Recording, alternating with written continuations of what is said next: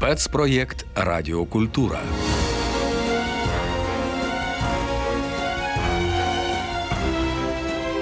Радіопубліцистичний серіал Авантюристи. 30 історій про героїв і лиходіїв.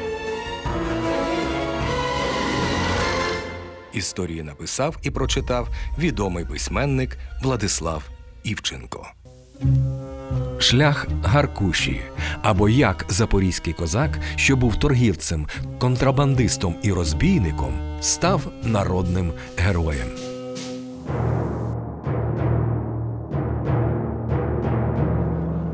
Влітку 1778 року на одній з площ Москви зібрався натовп, щоб подивитися на те, як будуть катувати знаменитого малоросійського розбійника Семена Гаркуша та його поплічників, які прославилися численними нападами та пограбуваннями в Чернігівській та Полтавській губерніях і сусідніх землях. Подивитися на зухвальця кортіло багатьом. Страти та катування в ті часи не приховувалися і слугували для розваги посполитих, які потім ще довго переповідали криваві подробиці. Тим більше, що останніх було вдосталь. Спочатку Гаркуші виписали 25 ударів батогом, після чого вирвали ніздрі і випекли на обох щоках та лобі по товру. І тільки після цього відправили на вічну каторгу. Здавалося, що на цьому історія розбійника і закінчується. Та ні. Гаркуша так не думав і вкотре обдурив владу.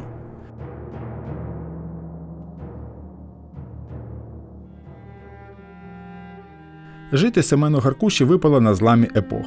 Народився 1739 року в родині селянина кріпака Івана Миколаєнка в поліському селі Березань на березі Дніпра.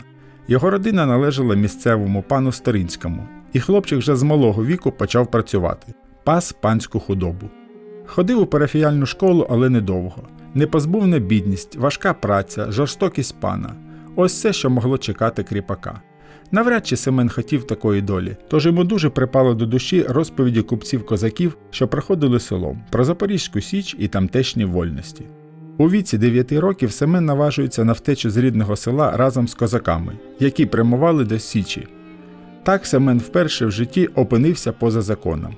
На Січі йому сподобалося, бо Запорожська Січ козаків не видавала, ставши місцем волі для всіх пригноблених. На землях Січі хлопця всиновив місцевий козак Яків Легкоступ, який мав власний хутір. Це була розповсюджена тоді традиція, бо ж козаки на Січі родин, а відповідно власних дітей, не мали. А коли старішали, то всиновлювали хлопців, щоб забезпечити собі підтримку на старість. Траплялись навіть випадки, коли запоріжці забирали підлітків обманом чи силою, аби тільки отримати собі спадкоємця. На хуторі легкоступа Семен пас коней, полював у плавнях, а восени разом з прийомним батьком влаштував вози і їхав до Криму по сіль, яку потім продавали на ярмарках в українських селах. Таке життя не було легким. Хлопцю доводилося і мерзнути, і голодувати, але він був сам собі пан і розсмакував волю на все життя. По смерті легкоступа Семен успадкував майно прийомного батька, цілий табун коней, гурт корів та отару вівців. Здавалося б, зовсім непогано для 17-річного хлопця, сина безвісного кріпака. І, можливо, б Семен так і залишився господарювати на хуторі, але виявилося, що жити як раніше вже не вийде. Російська імперія всіляко сприяла колонізації українського степу. На козацьких землях з'являлися колонії німців, болгар, сербів, які розорювали пасовища і позбавляли козачі хутори можливості випасати худобу. Невдовзі Семен продав всю наявну худобу, виручивши досить велику суму півтори тисячі карбованців, і подався на Січ. Там був записаний козаком у шкурінський курінь, названий так, бо його символом була вовча шкура. На Січі існувала давня традиція. Кожен новий козак мав отримати собі нове прізвисько, а старе ім'я залишити у минулому. Семен Миколаєнко став на Січі Гаркушею. Так козаки відмітили його гаркаву вимову.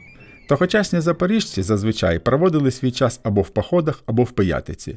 Новоспечений козак Гаркуша виявив здібності не стільки до козацької бойової звитяги, скільки до торгівлі.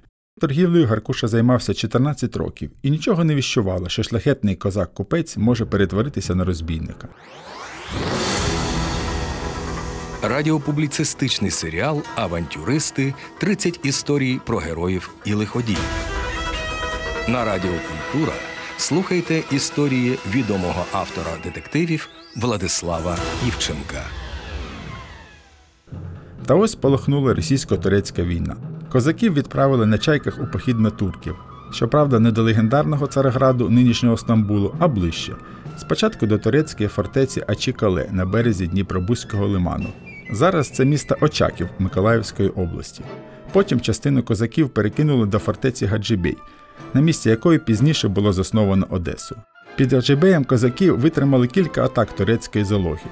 Під час боїв Харкуша отримав поранення, однак навіть поранений брав участь у нападі на татарські табуни, коли козаки вже поверталися до Січі. Як то й було заведено, відбиті табуни було поділено між усіма учасниками походу. Отримав свою частку і Гаркуша. Щойно рани загоїлися, він повернувся до торгівлі, їздив до Харкова, а потім задумав спередити цілу валку возів з рибою до Мозеря. Тоді це були володіння Польщі, яка козаків не любила, тому шлях для запорізької риби було закрито. Валка Гаркуші непоміченою перейшла польський кордон і заїхала вглиб польської території, коли на них несподівано наскочив загін польської прикордонної сторожі. Сили були нерівні, тож Гаркуша змушений був полишити все майно і втекти. Так в одну мить Семен Гаркуша з поважного торгівця перетворився на козацького сірому, бідняка без копійки за душею. Повертатися на січ бідняком Гаркуша не хотів, капіталу, щоб знову почати торгівлю, не мав, йти у найми не збирався. Залишившись без копійки, Гаркуша зібрав невеличкий загін і почав нападати на можновладців лівобережної України.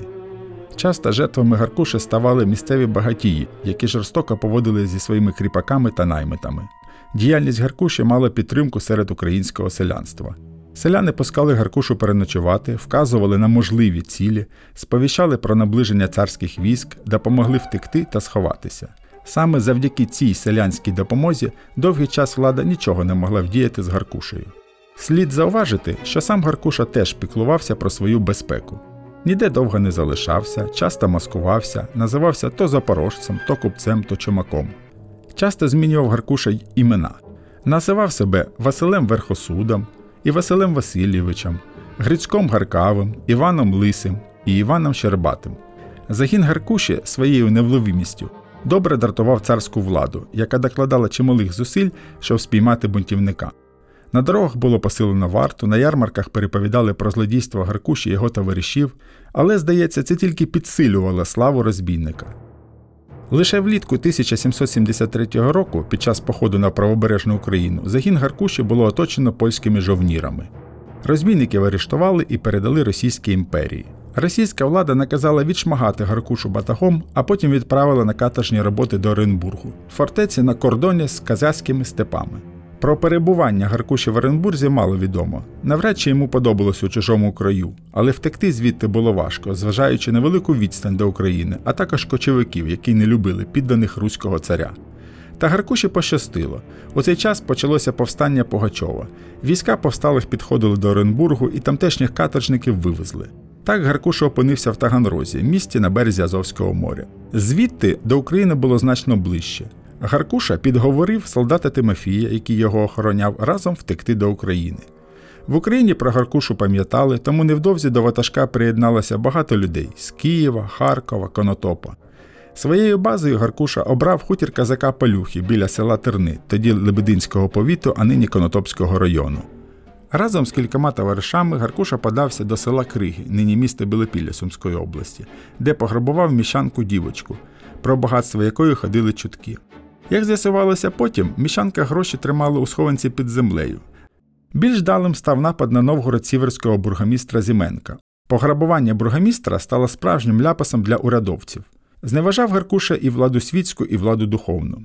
Загін Гаркуші напав на протопопа Федоровича в селі Нові Млини та на священника Прокоповича з села Чернецького.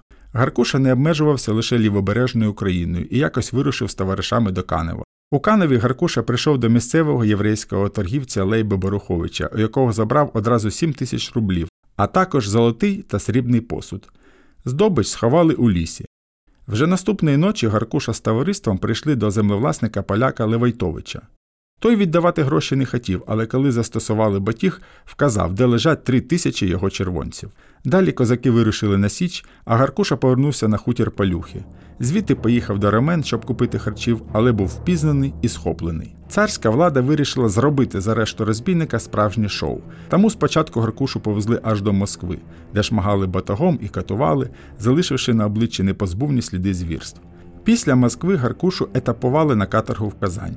Там Семен Гаркуша багато працював і заслужив у начальство непогану репутацію. Тож йому було дозволено виходити з фортеці на ярмарок і там стартувати, збирати милостиню. В один з таких походів Гаркуша купив долото і проніс до каземату.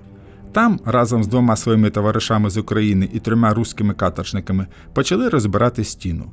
Нарешті в стіні пробили отвір, це був шлях до втечі з фортеці. Вже у лісі долотом збили кайдани і рушили далі.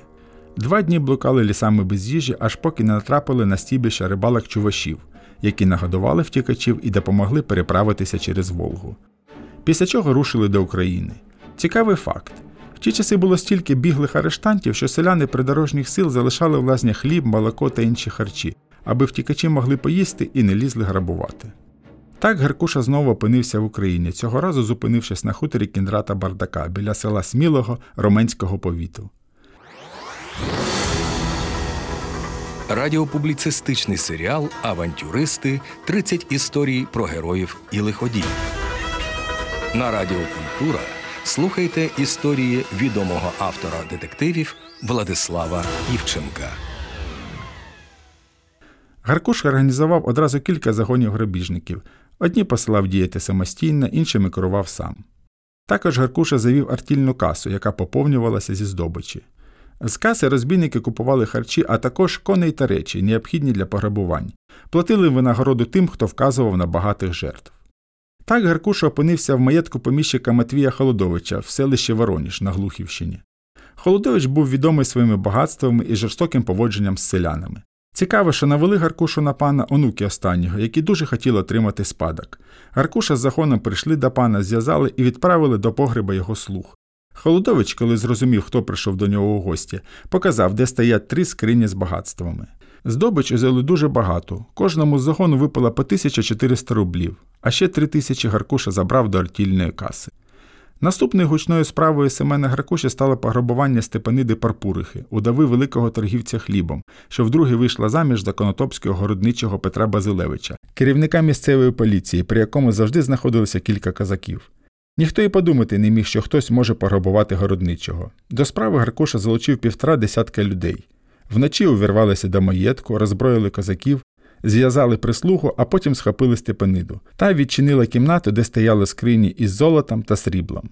Але грабіжники цим не задовільнилися. Наостанок випарили Степаниду Парпуруху за жорстокість до селян. Та грабіжникам не пощастило, і на зворотньому шляху їх оточили. Врятуватися зміг лише Гаркуша, який сховався у болоті, куди переслідувачі і не подумали заїхати. Після цього Гаркуша подався до Кременчука, де продовжив свої подвиги. Зокрема, пограбував сотника Левицького, а в селі Мглин наказав випарити місцевого сотника прямо на вулиці. В містечку Робськ Гаркушу вже майже схопили, але він зміг вирватися. Наступними жертвами Гаркуші стали козак Демура і полковниця Войнова. За роботою Гаркуша не забував і про особисте життя, одружився на Меланії Чвиркій. Та за два тижні хутор точили, Гаркуша зміг знову втекти, а його дружину кинули під арешт. У лютому 1784 року Гаркуша з товаришами випивав у шинку, коли несподівано приїхали солдати, що прямували до Чернігова. Гаркуша спробував прикрити рукою свої розірвані ніздрі. Це помітив офіцер, який став вимагати в нього паспорт. Гаркуша сказав, що залишив паспорт у санях і зараз принесе. Вийшов на вулицю і на очах солдат стрибнув на коня та втік. Солдати переслідували його, але наздогнати не змогли. Гаркуша розумів, що рано чи пізно йому не пощастить, то збирався виїхати до Тавриди, а звідти до Молдови. Але був арештований в рамнах за доносом одного калачника. 11 днів Гаркушу допитували з тортурами, вимагали розкрити імена його товаришів, але Семен все витримав і розповів лише про тих, хто вже був арештований. Гаркуші присудили 280 ударів батогом, по 70 на чотирьох місцях пограбувань, а також вирізали ніздрі до кісток. Було в цивілізованій Російській імперії і таке покарання. Далі відправили до Херсону, який тоді тільки будувався і славився жахливим кліматом та вважався згубним місцем.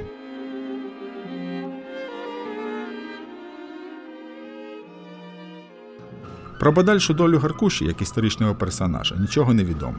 А от Гаркуша, як фольклорний та літературний герой, почав жити власним життям. Перекази та пісні про Гаркушу складали ще за його життя. Першу книгу про Гаркушу було написано у 1825 році Василем Наріжним. Що цікаво, публікацію книги було дозволено лише через 30 років. Так царська влада боялася вже давно мертвого розбійника. Окрім особи самого розбійника, селян хвилювали його скарби. Коли у 1950 році в селі Сміли Роменського району було знайдено горщик з золотими монетами, місцеві жителі ані трохи не сумнівалися, що це саме Гаркушин скарб. Можна сказати, що ім'я Гаркуші досі на вустах, як і належить справедливому українському Робінгудові.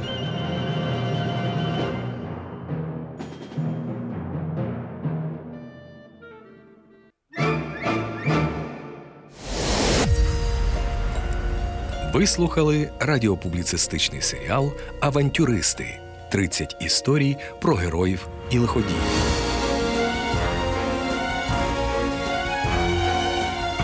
Написав і прочитав відомий письменник Владислав Івченко. За режисерським пультом Марина Гольцева, продюсерка проєкту Світлана Свиридко.